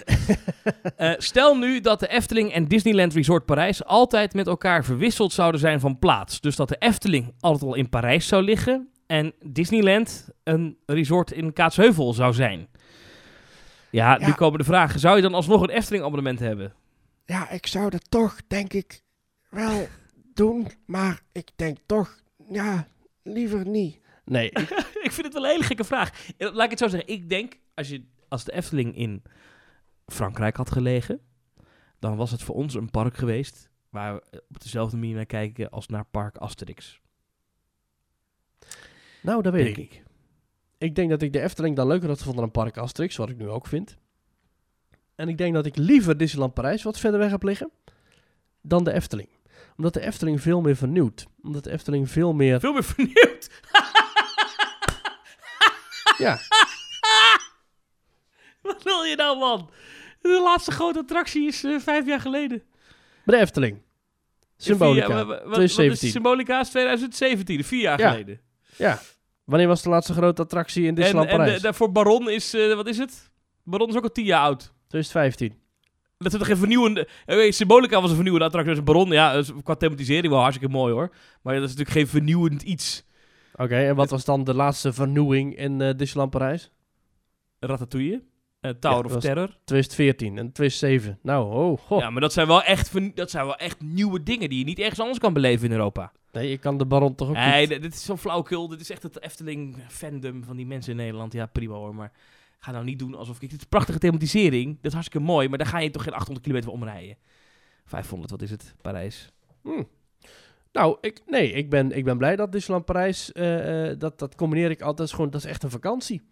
En dat vernieuwt veel minder. Ja, dan kun je wel zeggen, nou, nou, nou, ja, eh, eh, hier doe ik weer een stemmetje. Nee, ik vind de Nee, maar vernieuwingen in de, in de Efteling meer vernieuwd dan Disneyland Parijs. Dat is natuurlijk onzin. Ja. Ik bedoel, Hoezo is dat onzin? er zijn in de loop der jaren net zoveel attracties bijgekomen. Misschien wel minder zelfs, denk ik. Er zijn Disneyland Parijs alleen maar attracties weggegaan. Er is een heel studiospark bijgebouwd. Ja, waarvan nu alweer zes attracties dicht zijn. Ja, omdat die upgrades krijgen. Ja, Maar als jij toch kijkt naar... Nou, oké. eh, eh, prima. Ga door. Jouw punt. mag ik je er even aan herinneren dat de Efteling ook bezig is met een compleet nieuw aan te leggen themagebied naast het park. Extra uitbreiding. Dat de Efteling heeft geïnvesteerd in nieuwe restaurants, nieuwe shows, nieuwe themagebieden, nieuwe Ja, muziek. dat is allemaal leuk, maar dat is er nog niet. Nee, maar dus, eh, jawel, de Baron, Symbolica, eh, hoe het ik vind, Max en Moritz, nieuwe bakkerij. Dat is veel... Sorry, maar dat is toch allemaal niet van het, van het niveau als... als, als nou, oké. Ga door. Sorry. Dat is hartstikke leuk, maar dat, dat is echt niet on ja, the same... de één keer in de tien jaar Dat is echt niet, dat is echt appels met peren vergelijken. Dat is echt, en ik vind echt de, on- de onzinnige opmerking te zeggen, de Efteling vernieuwt meer dan Disneyland Parijs. Sorry hoor, maar wat is er vernieuwend aan de attractie die de Efteling gebouwd heeft? Wat is er vernieuwend aan een powered coaster, aan een dive coaster? Die stond ik er eh, niet. Sy- Symbolica kan je nog wel van zeggen dat het echt vernieuwend was. In die zin dat Ja? we dat echt niet kennen aan deze kant van de wereld. Maar ook daar zaten geen extreem vernieuwende technieken in. Die we nog nooit in een attractiepark hebben gezien. Nee, Het is echt flauwekul. Ja, als maar dat iets, Disneyland- iets- dat als Disneyland één Bedrijf niet innoveert, is het de Efteling wel. Tower of Terror is een ziet als- kopie- als vijf jaar geleden. Tower of Terror is een kopie van een attractie die letterlijk op die manier ook al in DCA stond. Nou, dat is vernieuwend. Dat is toch prima? Dat is Oh, toch dat- vernieuwend? Die kennen we nog niet. Wie heeft, wie, noem, noem mij één zo'n attractie buiten dat bedrijf die dat ook heeft. Ja, buiten dat bedrijf. Maar dat is niet dat je er zomaar even op en neer fietst naar, In Europa. DCA. In Europa. Heeft toch niemand? Nou, dan, dan kun je zeggen, nee, oké, ja, dan in, in mindere mate misschien Mystery Castle. Vind ik overigens niet, maar goed. Ik zag een Marvel-show eh, twee jaar geleden in Disneyland Parijs met, met een vliegende autodrone over het podium. Het is knap dat je die hebt gezien, want, eh, want eh, drie van de vier shows van de dag ging, die, ging dat kapot, dat Daar effect. gaat het niet om. Daar gaat het niet om. En na een half jaar was de show alweer weg. Daar gaat het niet om. Daar gaat het niet om. Ik zie een projectieshow op een kasteel met, met, met, met eh, hartstikke gave pyrotechnics. Ik zie een fantastisch, eh, eh, van wereldniveau animatronic in Pirates of the Caribbean. Eh, meerdere zelfs. vernieuwd, hè, de loop der jaren van, van Jack Sparrow. Nou, die heb Ja, ik niet gezien in oké. Kaatsheuvel, hoor. Nee, ja, dat zijn dan misschien dat. Nou, oh, het is wel leuk dat Tommy dit nou deze discussie. nee, ik vind dit- absoluut nee, niet dat. Omdat je, ja, nee, maar ik haak aan omdat je zegt... de Efteling is vernieuwder dan Disneyland Prijs. Dat is echt... Dat is zo'n flauwekul. Dat Nee, is nou dat echt, heb dat ik is niet nou gezegd. echt zo'n Nee, on nee, nee, ongekende nee, nee, flauwekul. nee. Je moet goed luisteren, Thomas. Ik heb gezegd, de Efteling vernieuwt meer in het park. Dan kun je, nee, dan zeg ik niet dat de Efteling vernieuwender is. Dat is iets anders. Als je continu dingen bij hebt, dus je elke, elk jaar, elke twee jaar nieuwe dingen toevoegt aan je park. eh, en dat voor een zeer schappelijke prijs, dan vind ik dat totaal iets anders dan Disneyland Prijs, waar één keer in de vijf of tien jaar een eh, attractie wordt geupgrade met een nieuwe pop. Sorry hoor, maar Disneyland Prijs echt, blijft Disneyland Prijs echt mijlenver achter op de andere Disney parken en ook op de Efteling. Nee, dan is Walibi Holland nog vernieuwender dan Disneyland Prijs. Dan is Toverland nog vernieuwender dan Disneyland Prijs. Dan is Europa Park. Dat is absoluut niet te vergelijken. Oké, nou ja. Ga door. Waar was je? Disneyland Prijs staat gewoon stil. Dat is echt... Heb je die, die Lion King show gezien? Dat was hartstikke leuk. De Lion King Show. Nou, wat, wat, wat, wat is dat? Ja, eh, ik heb hem gezien, ja. Eh, sorry Nou. hoor. Vernieuw, wat is daar nou vernieuwend aan? Ik heb al zes andere Lion is- King shows ter wereld gezien. Het hele theater is vernieuwd. Eh, dit was een ander soort show dan de andere Lion King shows. Ja, dus een andere show dan Lion King, dan de show die 25 jaar geleden al in het Videopolis Theater speelde, in hetzelfde park. Nou, wat Mickey vernieuwend. and the Magician. Mickey and the Magician. Ook een prachtige show. Ja, daar ga ik met je mee. Die gaat wel in de plek van de andere show, die daar is weggehaald. Maar goed, dat is inderdaad, daarvan kun je zeggen dat is een nieuwe show. Ondertussen is in hetzelfde park wel Cinemagiek weggehaald, om vervangen te worden anderhalf jaar later door een Marvel schreeuwshow die na twee maanden alweer stopte. Maar inderdaad, oh, wat is het vernieuwend. Nee, nee, nee, nee, nee. Zeker, Disneyland Prijs is ontzettend verbeterd in mijn, in mijn ogen. Als ik kijk naar hoe ik het in augustus heb beleefd, fantastisch. Maar nee hoor, het is absoluut niet vernieuwender dan de Efteling waar Tommy het Dan een dive coaster die 30 seconden duurt en een dark ride waar je half in slaap valt. En een, en een, en een, en een, en een, en een powered coaster waarvan je denkt, ja leuk, ben ik in eh, Drievliet of in de Efteling. Oké, maar dan kun je ook, dan kun je ook een Pirates of the Caribbean wat plat redeneren. Nou, leuk, een bootje ben ik 10 minuten en dan zie ik wat poppen en klaar. Of oh, oh, oh, wat is... eh, nou, geweldig Tower of Terror. Ik zit langer in de, in de wachtrij dan dat ik in de lift zit. Ik ben langer met iemand omdoen dan dat ik in de rit zit. Ja, dan kun je alles plat slaan. Dan kun je heel de pretpark hobby kun je, kun je terug degraderen tot, ja, eh, ja, je, hebt, nee, je hebt gelijk. tot in wachtrij staan met duurbetaalde snacks. Ik zit je ook een beetje uit de tent te lokken, sorry. Ga door, je was een heel serieus punt aan het maken, maar vertel. Nou, ik was een heel goed, een heel valide punt aan het maken, dat ik gewoon gelijk heb. Nou, Tommy, bedankt voor deze discussie die je hebt aangezwengeld. Eh, ik denk dat Maar het goed, punt ik, is dat... ik, ik ben blij dat ik, ik ben blij met de manier waarop het nu is. Dat we Ja. lekker dichtbij voor de Efteling eh, lekker op en neer kunnen voor lekker Sprookjesbos en eventjes de rust opzoeken. En dat we echt die kant op gaan van Disneyland Parijs. Om daar de drukte en de Mickey Storm eh, te beleven. En dan na een paar dagen weer terug te gaan. Plus, en dat vind ik ook wel gaaf voor Disneyland Parijs. eh, al die hotels en zo heerlijk. Dat maakt het vakantiegevoel echt nog groter. Ehm, aan de andere kant. De Efteling vernieuwt ook met, eh, met Bosrijk en Loonse Land. En wanneer is de laatste toegevoegde eh, hotelervaring op het eigen resort? Oh, wacht, dat was in 1992. Jeetje, Mina. Nou, Village Natuur is toch een samenwerking? Telt dat dan Ja. niet? Dat is niet op het eigen, eigen resort, dat is niet echt naast de deur. Maar goed, eh, ja. Ik merk dat het zit je hoog. Nou. Nou, ik, ik kan er niet tegen als mensen zeggen dat de Efteling minder vernieuwd is dan Disneyland Parijs. Waar, het, waar de klok meer achteruit gaat dan vooruit. Zullen we naar de volgende mail gaan? Ja, laten we doorgaan naar de volgende mail eh, van Hans Bergs. Die zegt, Thomas en Maurice, eh, net zoals velen dacht ik dat jullie eh, wat overdreven waren, wat jullie kritisch waren over de organisatie van de Efteling. Maar stilaan moeten jullie bijstaan als het gaat over hun manier van communiceren en het meedenken en de gastgerichtheid. Ik zal proberen om een korte samenvatting te geven van onze situatie. In juni 2020 hebben wij met de familie beslist, toen nog acht personen, om een weekend te houden in Bosrijk. Omdat mijn partner en ik anderhalf uur moeten rijden voor mijn familie. eh, we wonen allemaal in België. Is het iets waar ik veel belang aan hecht om samen te komen met mijn moeder en stiefvader, broer en gezin. In september 2020 hebben wij het heugelijk nieuws kunnen brengen dat mijn partner en ik een kindje verwachten met geboortedatum mei 2021. Ach, wat leuk. Nou, misschien is eh, de desbetreffende baby al geboren of nog niet.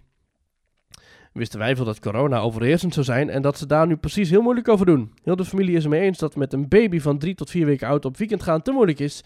Vooral omdat de moeder nog niet 100% hersteld is. Dus dachten we, we verzetten het weekend naar een latere datum in augustus. Dat is normaal gesproken hoogseizoen in de Efteling.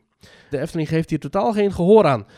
Ze willen onze boeking, die ondertussen voor de volle 100% betaald is, namelijk 1412 euro en 70 cent, niet verplaatsen naar een latere datum, waar zowel mijn moeder als ik als schriftelijk bevestigd van hebben er geen probleem mee te hebben om extra te betalen, omwille van het hoogseizoen. Ja, precies. Dus als je, naar het, als je naar het hoogseizoen verplaatst, dan zul je daar misschien voor moeten bijbetalen. Maar daarvan zegt hij, dat vinden we geen probleem om bij te betalen. Maar de Efteling zegt, nee, dat doen we niet. Als reden geven ze aan dat omwille van COVID-19 maatregelen ze gaan afwachten en eerst de mensen voorrang geven die voor ons geboekt hebben. We moeten maar telkens de berichten in België en Nederland opvolgen. We krijgen sowieso het gevoel dat we worden verplicht om te gaan. Ondanks dat het niet mag, want het mag niet dat je met drie verschillende gezinnen in één huisje moet zitten. Het mag niet in België en het mag niet in Nederland. Ja, dat is wel natuurlijk voor meer een advies.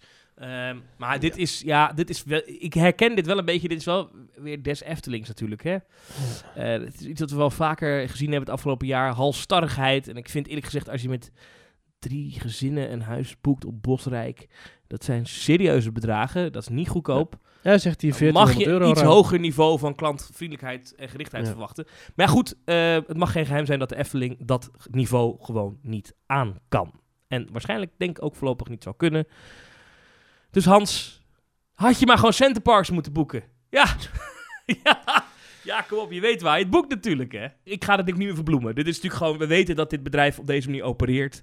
Eh, en het eigenlijk gewoon niet kan. En, en ja, dat is heel, heel lullig voor ze, maar dat is natuurlijk gewoon de praktijk. Ik bedoel, als je dit soort dingen al niet kan, Hm. dat is toch, ja, dat is voor een halstarrigheid waar je natuurlijk, en ieder bedrijf heeft wel eens dat het vastloopt hè, in de spaken, maar zo groot is de Efteling nou ook weer niet, dat je dit soort Ja. dingen niet kan oplossen. Dat vind ik dan ook weer, Het is dus vervelend is, Hans is maar een van de vele mailtjes die we hierover krijgen. We krijgen keer op keer op keer op keer op keer, krijgen we tweets, krijgen we whatever, krijgen we mensen die hierover klagen.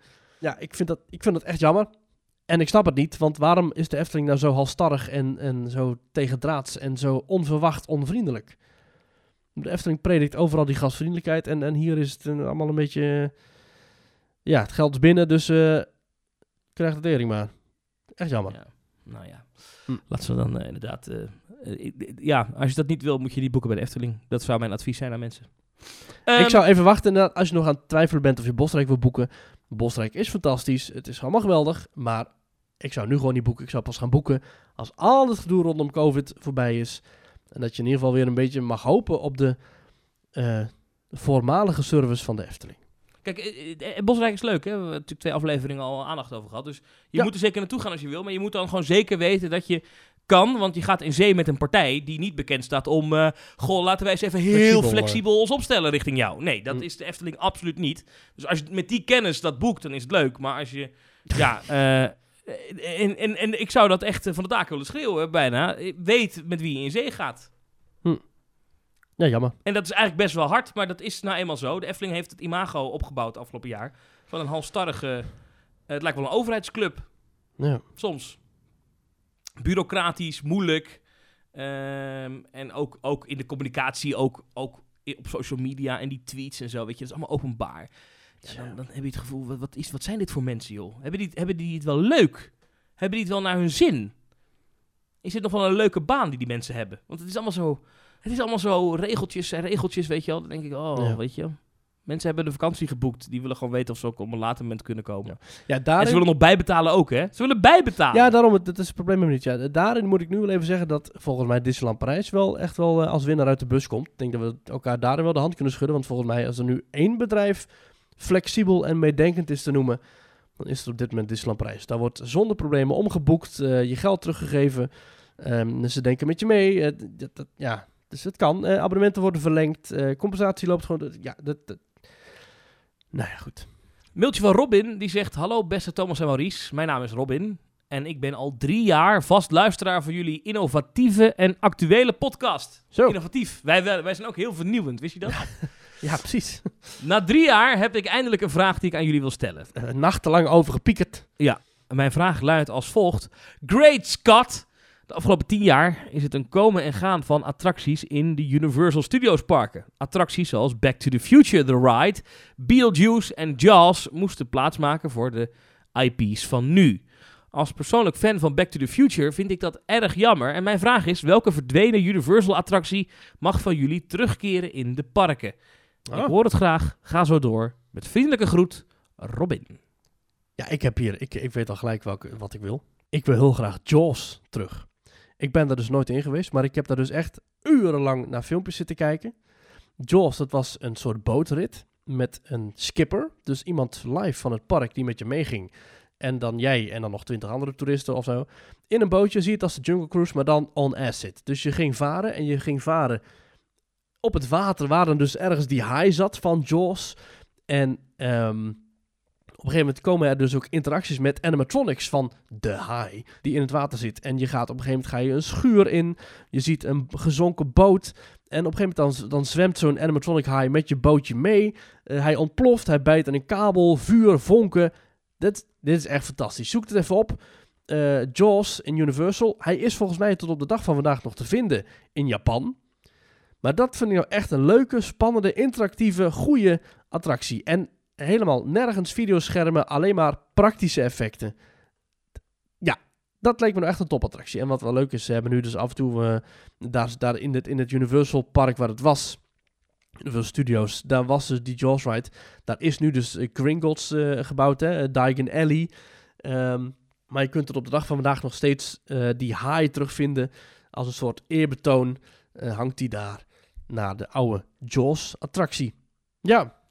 Maar in Universal Studios Hollywood... Mhm. Dan heb je de studio tour met Jimmy Fallon. Hi guys. Eh, en daar zit nog steeds een Jaws-scène in. Waar, eh dat is tegenwoordig Jaws on Fire uit mijn hoofd. Waarbij dan de hele bak met water in de hens gestoken wordt. En dan komt er ook nog een haai het water uit die je laat schrikken. Dus, Ja, eh, dat, dat- dat, is dan met een treintje natuurlijk. maar Ja, dit, dit bewijst wel weer, Maurice, dat mhm. wij dus naar... toch een keer Hollywood moeten. Ja, Gaat gebeuren. ja in, in Hollywood is het een treintje, maar ik vond het juist zo leuk dat Jaws the Ride dat dat een bootje was. En dat je echt met een bootje daar rondvaart. Dat je je echt heel erg aangevallen voelt. Ja, ja, ja, ja, ja, ja. Wat zou jij graag terug willen zien? Nou, eh, ik weet ik eigenlijk niet. Vind ik moeilijk. Ik, ik, ben- ik, mijn eerste bezoek aan Universal Studios was in 2017. Ja, ben je fan van Back to the Future? Of, of, of, Ja, eh, Back to the Future vind ik, die films vind ik fantastisch. Dus dat zou ik, dat, ik, die attractie had ik wel graag een keer willen meemaken. Ja, is nu de Simpsons, Ehm, hè? Dat is nu de Simpsons geworden, inderdaad. Ja. Ehm, dus dat had ik wel cool gevonden. Ehm, en ik... Goh, ik vind hem wel lastig, deze vraag. Nou, ik, nou eh, Dueling Dragons, die acht banen. Ik Oh, vond ja. ze fantastisch. Die heb ik in 2017 gedaan. Ja. Eh, helaas eh, nu gesneuveld, omdat op die plek dus Hagrid's Magical Creatures Motorbike Adventure ligt. Ja. Het waren geen mooie achtbanen in die zin, stonden gewoon op een soort van parkeerterrein. Ja. Maar het waren wel vette achtbanen. Ja, eh, twee B&M's ook echt, hè? Ja, Ja, die vond ik Ehm, ook leuk, ja. dus die, die zou ik dan eh, missen, denk Ja. ik. Ja. Eh, we hebben nog één mailtje gekregen van Bart, die wilde ik nog even tot slot bespreken. We hebben het vorige week gehad over die eh, treinen van de Python. En toen zei jij Oh ja. eh, dat die Loopy en Kurky heten. Nou, Bart die mailt ons, is wat complimenten voor de podcast, dank daarvoor. Dankjewel. Ehm, en hij had dus twee opmerkingen. En die ene opmerking was dus dat Loopy en Kurky, die naam wordt niet meer gebruikt. Oh. Die bijnamen waren in Coca-Cola font, dus in dat lettertype te zien op de derde generatie treinen van Koenbak coasters. Ah, Ja, daar heeft de Efteling nog een tijdje zaken mee gedaan. Maar inmiddels zitten er gewoon weer Vekoma-treinen op de Python. En die treinen van Koenbak zijn bij het Oud IJzer beland. En ook die namen daarbij. Oh. Of het personeel de bijnamen nog intern gebruikt, weet ik niet. Zegt Bart, maar de namen staan niet meer op de trein. ah. Nou, Eh. dat is dan jammer. Ja, dat wist ik niet. Ja. Ik dacht dat, dat die namen gewoon door waren gegaan of zo. Zijn andere opmerking gaat over de Jute Tas bij Bosrijk. Ehm, die mag je dus meenemen, zegt Ah, Bart. Kijk, Eh, dus er wordt op het bestelformulier zelfs gepromoot door de Efteling. Dat Ah. wanneer je een x-bedrag aan brood bestelt, je er een gratis jute tas bij krijgt. Dus Oh. die, eh, die mag je houden. Dus dat is dan wel weer klantvriendelijk. Weet je, de Efteling heeft ook goede kanten. Ja, zeker, En zeker. ze zijn heel vernieuwend ook.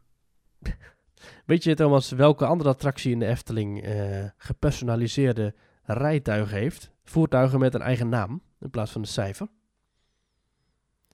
Ik heb even Ehm, laten nadenken. De monorail in het Laveland. Ja, inderdaad. Ja, inderdaad. Oh, wat goed van je. Ik dacht, ik, ja, ik wist niet of je dat zou weten. Inderdaad. Ja, daar hebben alle, alle slakken hebben daar een eigen naam. Had je niet gedacht, hè? Nee, ik had het serieus niet gedacht. Nee. Ja, nee, die hebben allemaal een eigen naam. Pa, pa, pa, da, pa, pa, pa. Ik weet toch meer van die dingen dan jij denkt, hè? Ja, Ja, jij denkt dat die gozer die weten niks van. Maar soms, hè? Nee, dat valt me inderdaad niet tegen. Nee, ik ga even de pagina openen van de slakkenmonorail op Eftepedia. En de, de slakken heten Lop, Len, Lup, Laf, Lar, Liv, Lor, Lap, Lak, Lef, Lus, Les, Lijp, Lil, Log, Lol, Lur, Lel, Lis, Lijs, Lal, Leil, Lok, Lof en Luk. Dat iemand dat dan ook heeft zitten opschrijven, fantastisch. Eh, maar er heette er geen één lul. Eh, nee, die staat in de onderhoud. Eh teamtalk.nl slash reageren, eh, dan komt je vraag voorbij in een volgende aflevering. En petje.af slash teamtalk kan je ons financieel ondersteunen. En op die petje.af pagina dus komende week een extra aflevering. Die is al naar de Dubai-gangers gegaan. Maar Ja. nu ook voor de andere petje.afnemers eh, een uitgebreid gesprek met de organisator van die reis, Rick van Bucketlist Travel. Ehm, eh, waar we de hele reis even doornemen. En dat is ook als je niet meegaat, denk ik, de moeite waard. Je kunt er altijd naar luisteren als voorbereiding. Ik denk in ieder geval dat je er heel veel zin in krijgt om zelf zo'n vakantie te gaan plannen. Ja, precies. Hè? En, en betere tijden liggen voor ons, Thomas. De mondkapjes mogen af. We zwieren ze af als dolle mina's. Ik kan niet wachten. Tot volgende week. Tot volgende week.